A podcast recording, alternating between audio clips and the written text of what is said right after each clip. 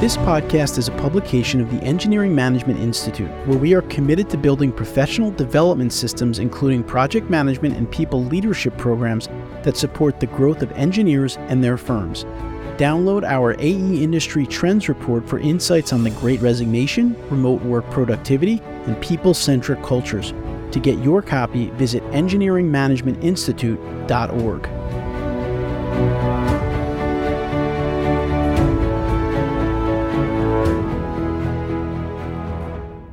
Hello, and welcome to the Engineering Career Coach Podcast. Today I have the pleasure to talk with Leo MacLeod. He's an executive coach and EQ skills trainer. He helps emerging leaders in the AEC industry. Leo will be sharing his insights on the topic of switching from doer to leader, and we'll be discussing the challenges that come with this transition and the strategies that emerging leaders can use to successfully navigate it. I'm your host, Jeff Perry. I'm the founder of More Than Engineering, doing leadership and career development work. And this is the Engineering Career Coach podcast brought to you by EMI, the first podcast dedicated to helping engineers and technical professionals with both their personal and professional development. Before we go on here, I would like to give a big thank you to this week's podcast sponsor, the Society of Fire Protection Engineers. Working to engineer a fire safe world since 1950, SFPE is the world's leading professional society for fire protection and fire safety engineering. Comprised of more than 5,100 members and growing, SFPE publishes technical resources and hosts live and on demand education programs to provide engineers with the knowledge to protect people, structures, and communities from fire. To help engineers prepare for each year's Principles and Practice of Engineering PE Fire Protection exam, SFPE has developed an 18 week review course that focuses on the fundamentals of fire protection engineering while preparing candidates to think critically, adapt to the exam, and be successful professional engineers. Past participants of the SFPE PE exam review course report a 90% pass rate on the exam, notably higher than the NCEES reported first time pass rate at 74%. To learn more about SFPE or to sign up for the online review course starting this June, visit sfpe.org. That's sfpe.org.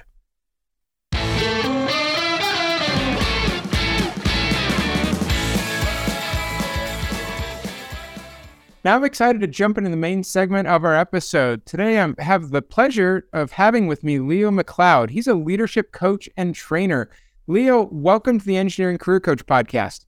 Hi, Jeff. How are you? Thanks so much for having me. So excited to have this conversation. Now, we were getting to know each other a little bit before we started recording here, but I'd love for you to share with the audience a little bit about you and what you're up to doing executive coaching and EQ skills training. Because I'm a storyteller and I'll have lots of stories. Let me start it out with a story.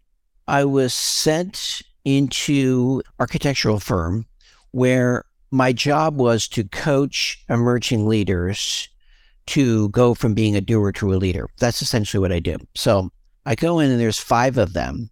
Now, these people are in a very quickly growing architectural firm. The day before, they were associate principals. And now today they were managing principals. Let's just skip the principal part. Let's go from associate right up to managing principal. And they just had that look of deer in the headlights and they didn't know what to do. They didn't know how their job was going to change, how they should come across, how they should be approaching their day, how they should be taking on all this flood of additional responsibility. Someone mentioned it's like juggling chainsaws, like you're going to get hurt if you drop something, right? It's like there's a lot of things up in the air and you don't. Yeah, that doesn't sound like a winning activity to me. It doesn't sound like winning activity. No, no. So anyway, my job was actually to help these people manage their time, learn how to delegate to people, learn how to coach people, learn how to see themselves differently, how to develop relationships, not just do the work, and really kind of switch their orientation. And it was very successful. Their anxiety level dropped dramatically. And it's just an example of the kinds of situations I find myself in where people are want to take on the responsibility of doing extra work, but then they're also kind of freaked out by what that means. So that's how I help people. You've even written a book on this subject and from the ground up stories and lessons from architects and engineers who learn to be leaders. And those watching the video can see Leo holding up the book. But my understanding is this captures some of these principles that you're talking about being a doer to moving to be a leader. And some of the things you teach in these workshops and things. Can you uh, tell us a little bit more about the principles here or their steps to moving through this transition and how do you kind of help people move through that? Right here, table of contents, it's broken into three steps. I'm going to go over them really quickly.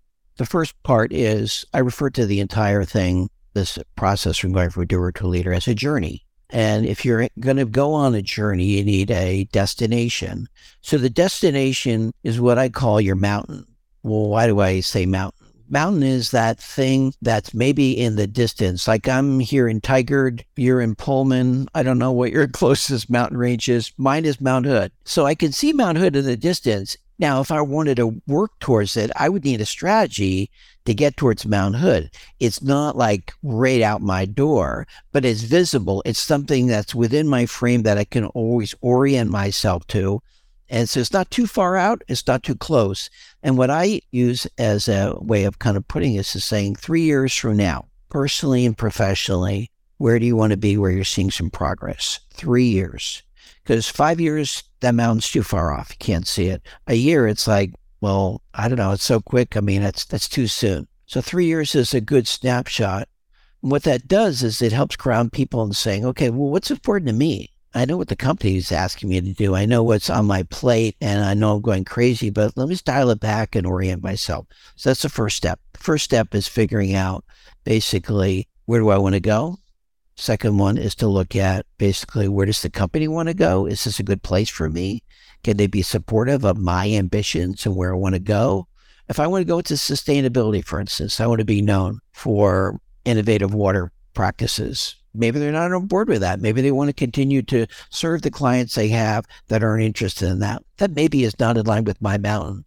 But understanding the mountain, the goals, the objectives of where your company is going is the second part of that. The third part is figuring out what do you need to do to develop in terms of your skills. If you want to be a principal, it's like, oh, you need to actually bring in your own clients. Oh, well, I, I need to learn how to present myself. I learn. I need to learn how to write proposals. I need to learn how to develop my network.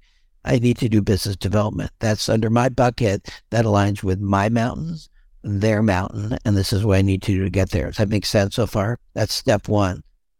Step two is basically, you know, leadership isn't a solo practice. It's very, and this is a very important part. It's not about you just sitting down and doing your work, head down, doing your work. It's really about developing your relationships and understanding the importance of relationships and getting to where you want to go.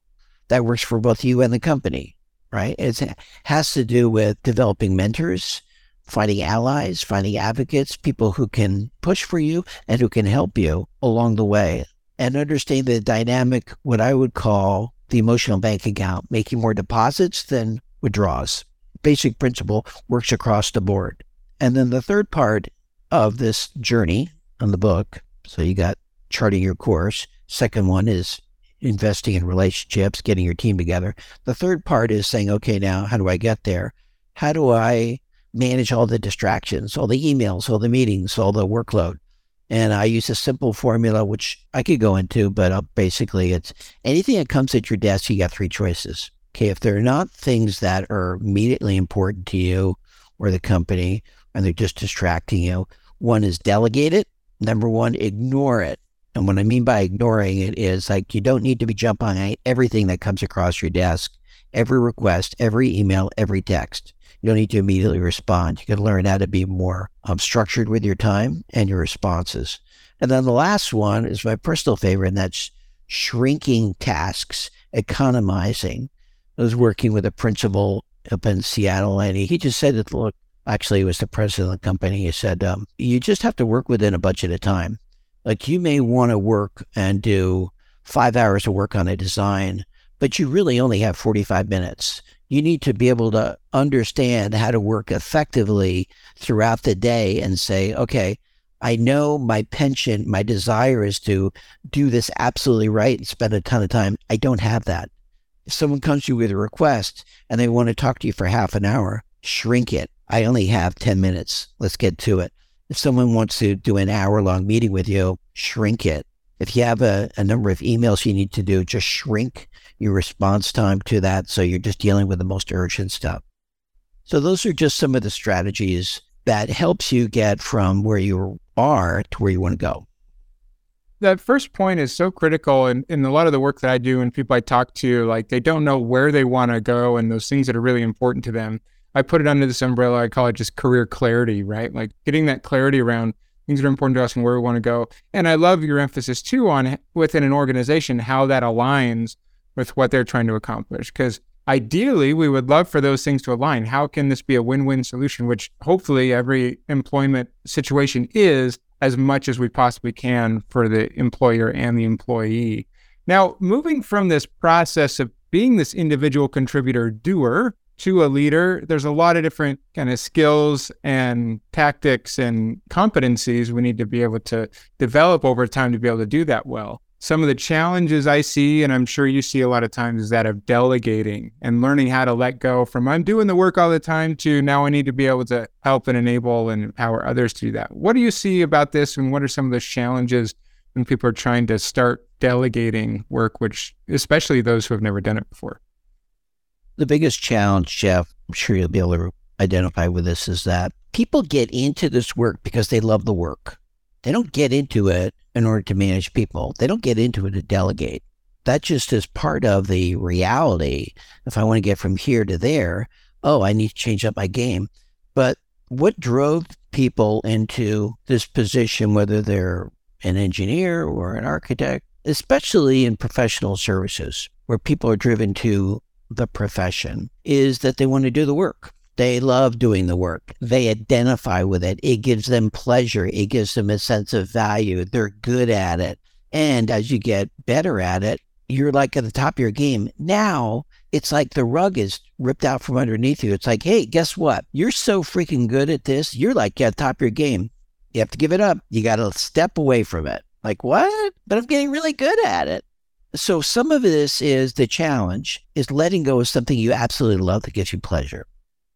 Number two, it also feels like you're doing a disservice to your clients to give them somebody else to work on it, where it's like, I know how to do this. I'm the guy. I have been helping you all along.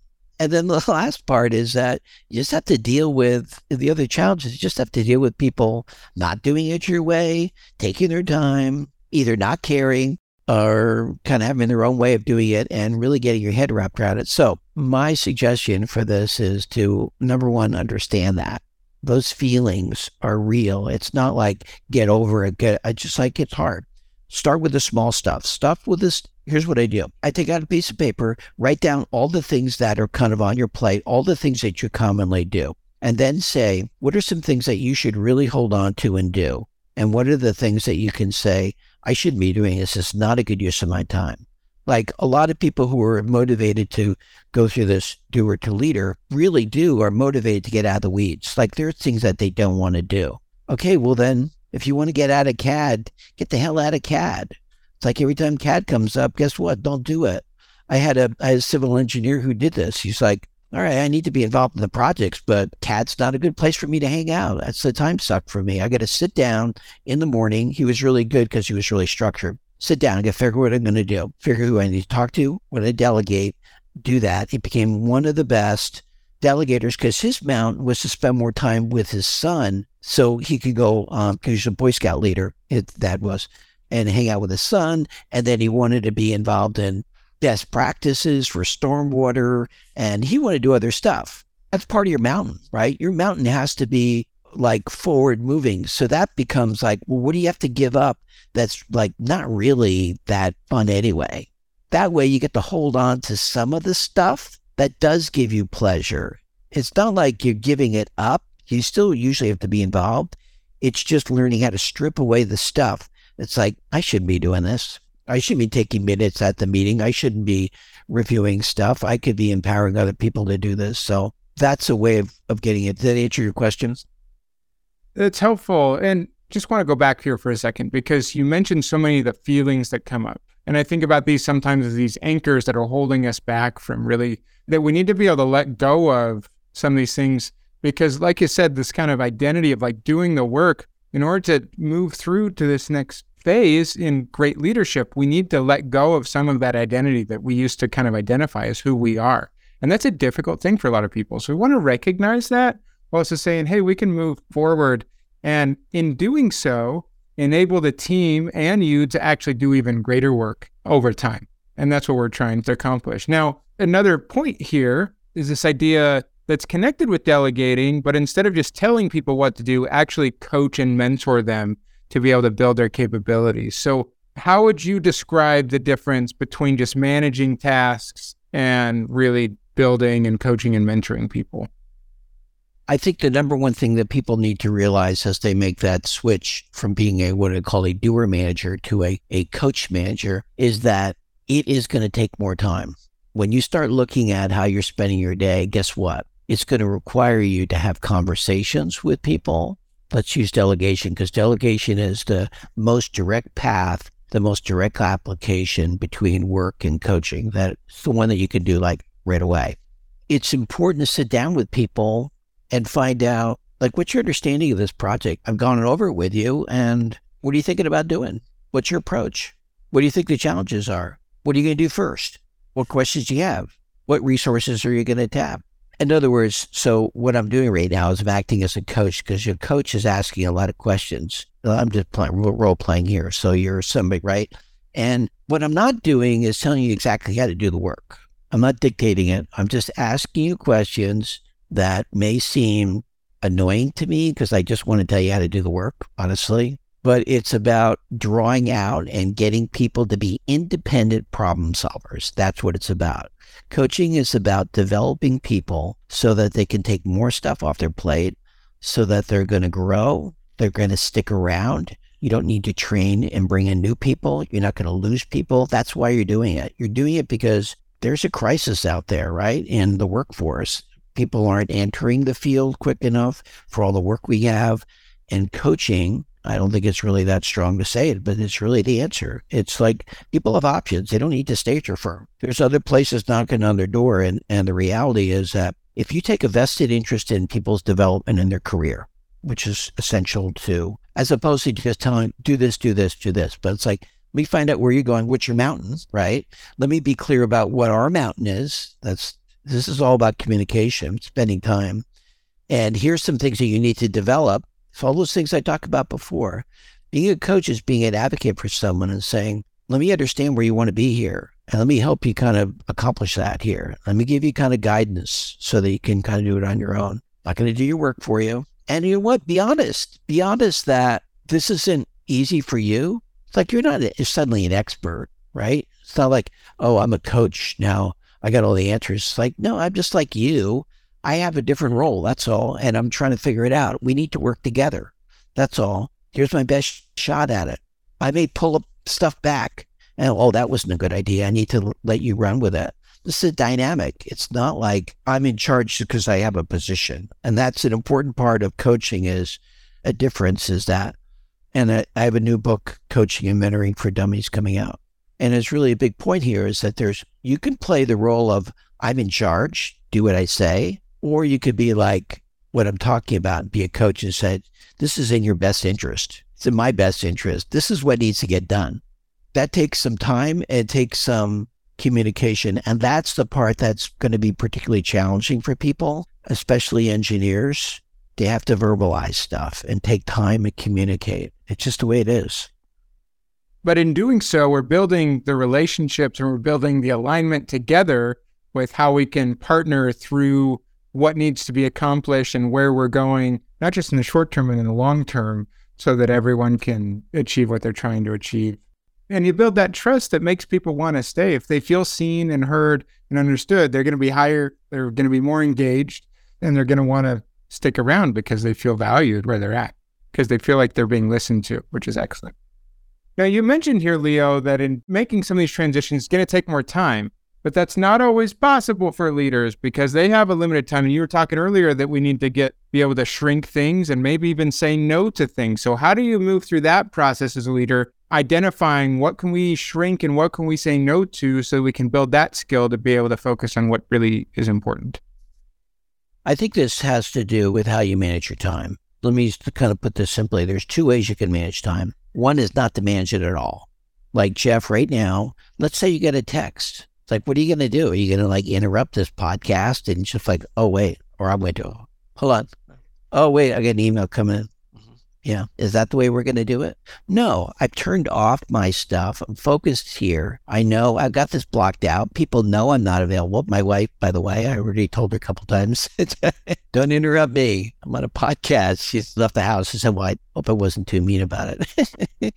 but my point is that you can either be really reactionary about everything coming at you and just say yes and respond to texts, emails, people saying, I need you to jump in this meeting. I need this. I need that. Can you take that on? Or you can say, let's see, um, what's my day? How do I block it out? Where, how am I going to spend it?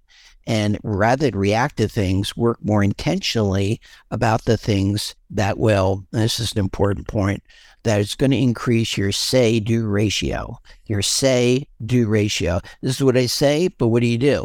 Did I say that I was going to be on this podcast? Yeah, I did. Am I? Yeah. Did I prepare for it? Yeah, I did. Now, what if I didn't? How would you feel about it? You'd be like, yeah, he didn't really put the time into it. I don't think we're going to have him back. I'm not going to say he was awesome or talk about his book because, you know, I don't think he really put the time into it. People operate on the principle of what kind of what I referred to earlier as an emotional bank account. And it's sort of like people don't remember what you say, they remember what you do, but they'll remember how you make them feel. Maya Angelou said that, and I love that. I keep going back to it because it's true. It's true in our personal life, it's true in business. It's like you got to follow through your commitments. You need to be someone who is trustworthy, and that's how you build your relationships. That's how you build up your equity in your accounts. And the way you do that, this is a really long winded way of answering a question, is you have to say no to certain things but you say it, you don't say just say no. I mean, you have to say, I can't do that. This is like, I can't respond to this. I'm in the middle of a proposal that's due at five o'clock today. So I can't jump into this meeting. I have another thing that's more important. You find a way of saying it, but you're not just responding to yes. It's just to be more intentional with your time. It's about defending your time. Like I had somebody who was a principal in an architectural firm, a young mom, and she was really torn with the responsibilities of taking on all the work and being a mom and being a good partner. And she did her work. She blocked it off. She met her responsibilities. You know what? It was time to go at the end of the day. Other people were working and she just walked out and says, I'm done. I'm not going to be guilt tripped into staying around here because I have other obligations. That's part of my mountain. It's not just all about work for me. And she's very successful but sometimes you just you can't play along with the fact that other people don't plan, they don't act smart on how they use their time, and they want to make you know that whole expression. It's kind of a emergency on your part. It's not a whatever that is. You know that yeah, poor planning on your part. It's not an emergency on mine. There's ways of saying it, but it still comes back to not simply just like saying, okay, I'll do it. Sure. Yeah, I'm in the middle of something. You can drag me out of this and drag me into a meeting I don't really need to be in or I don't have time for. I love the couple things that you just to emphasize again, like the intentionality rather than being reactive to everything that's coming your way. And the say do ratio idea is it, to me, it's, it's this idea of how do I keep the commitments I make to myself and others consistently? And if I say yes to everything, that's not possible for me to keep all those commitments. But I want to be someone of integrity and deliver on what I say I'm going to do for myself when I plan a day or plan a week or whatever, and to those that are depending on me as well. So that say do ratio is is excellent as well. So if you're going to say yes to something, make sure you can really commit to it and follow through. So I'll tell you a story because it's in the book all the stories are true. So here's a story. I had somebody who was definitely a yes person. Yes, yes, yes. Open door policy. Couldn't get any work done because everyone was always interrupting her. She was the chief operating officer for an architectural firm. I coached her on all these principles. I come in one day for a coaching session at one o'clock to two o'clock. And she comes out with this apologetic look on her face. Says, "You know what? I sorry. I got called into something because corporate just dumped something on me and they need something like right away. And it says, Can we reschedule? And I said, No, we can't. It's a use it or lose it. I let her sit with it. And she said, mm, Let me see what I can do. So she went back 20 minutes later. She had delegated a big chunk of it. She had articulated to corporate that she can get, she could shrink it. In other words, she says, I can't do everything, but I can do this much and I'll get the rest of it by Monday, which is so critical because you know a lot of people will just say, I need this. Like, do they really need all of it? And do they really need it? Or are they just saying because they want to get it off their plate? That's what I'm talking about. So here's what she did. She delegated, she ignored the urgency that this needed to get done right away. And then she shrunk the amount of time she spent on it. And you know what she did? She also shrunk the amount of time with me, but she got 40 minutes instead of an hour. She didn't put herself last she was able to accommodate both. And that to me, that's like a perfect example of how you can say, how do I balance this stuff? I can't do it all.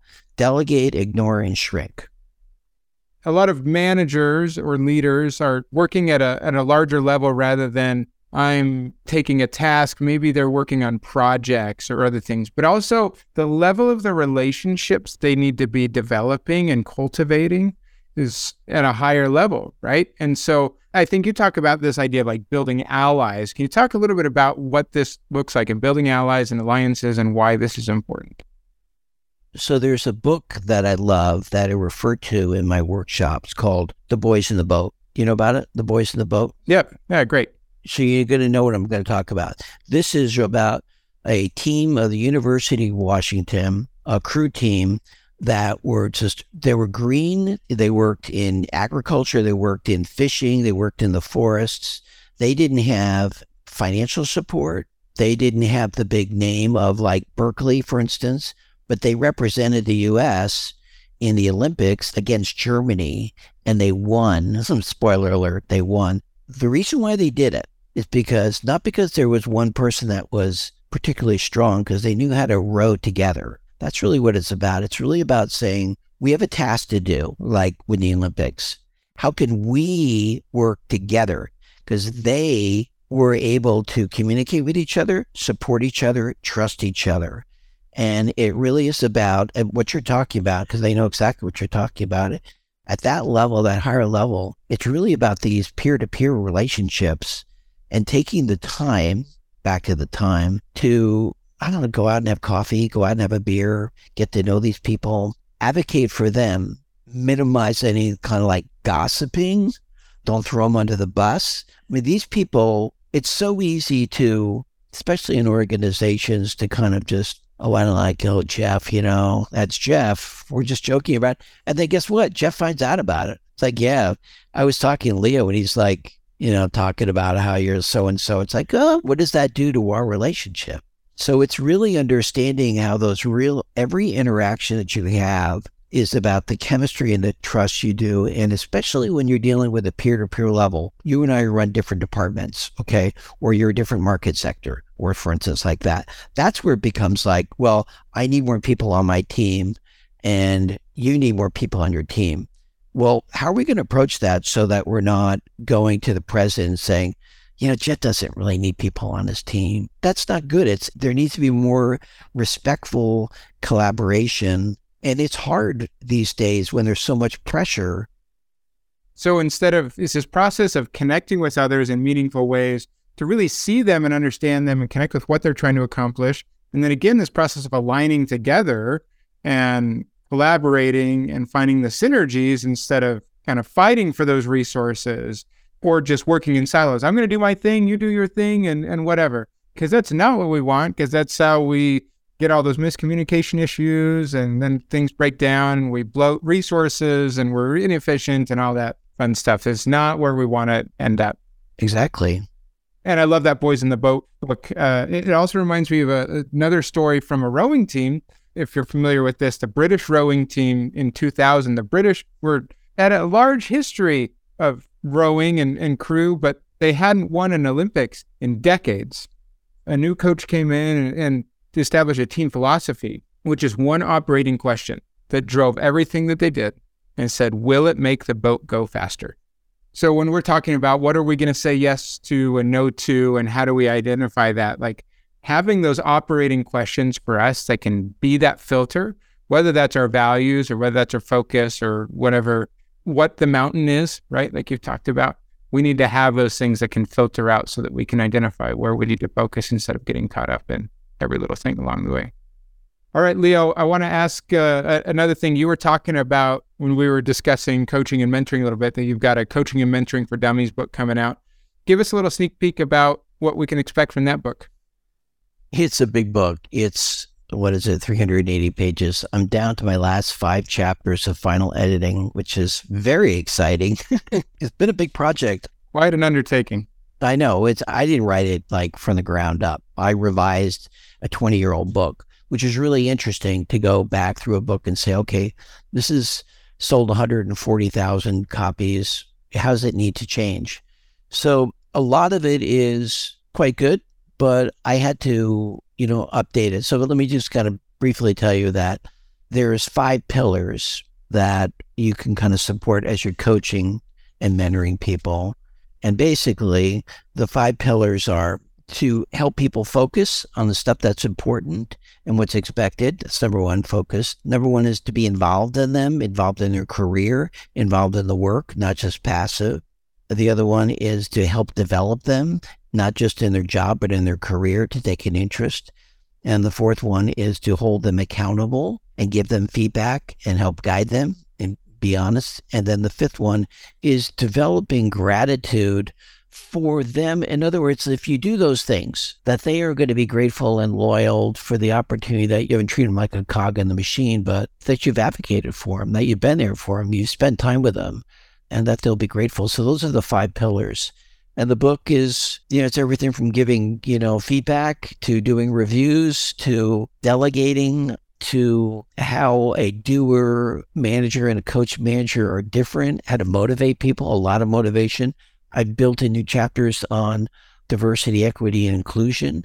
I've done um, generational. I've addressed uh, working with different generations. I addressed the aspect of change. I added emotional intelligence. So there's a lot.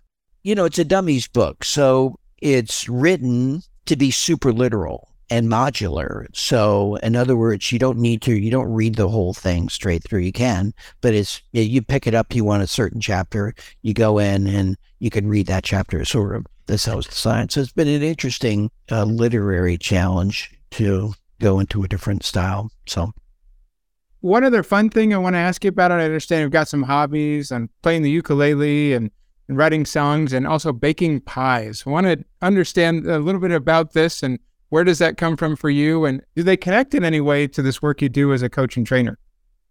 I do bake pies. I mean, like probably after we're done with this phone call, I'll just go into the kitchen because my kitchen is my place where I'm able to kind of just ground myself. But the story is that I went into a construction company to train their emerging leaders.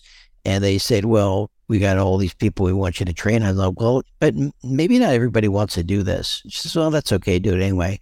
So walking into the first session, I said, look, I don't think everyone wants to be here. I get that. So I'll make a deal with you. I'll totally bribe you. If you all stick it out for four times, I'll make pie in the last time. So the second session, I came back in and they were like sitting there. And I said, well, what you learn from the first session? Guy raises his hand. We stick it out for four times, we get pie. Like, okay, well, that's fine everybody stuck it out. But on the last session, the only person missing was the safety manager. And the safety manager actually met me at the door as I'm coming in. I'm coming in with my pies. And in his hand, he had a pie that he made the night before for me to thank me for some of these things that I've been talking to you about. It was really touched. I was like, okay, well, I guess my thing is going to be pie now. So it's not just a personal thing, it's become a professional thing. So much so that I had a president of one of my best clients come to me and say, Hey, I think it's great that you're giving people pie in the classes, but where's my pie? I'm the guy writing the checks. So. well, the president needs to come to the classes because he probably needs to learn those things too. There you go. Thank you. there you go. Very good. Well, Leo, it's been such a fun conversation so far. At this point, we're going to transition into our Take Action Today segment of the show. We'll get one final piece of actionable advice from you. We'll be right back.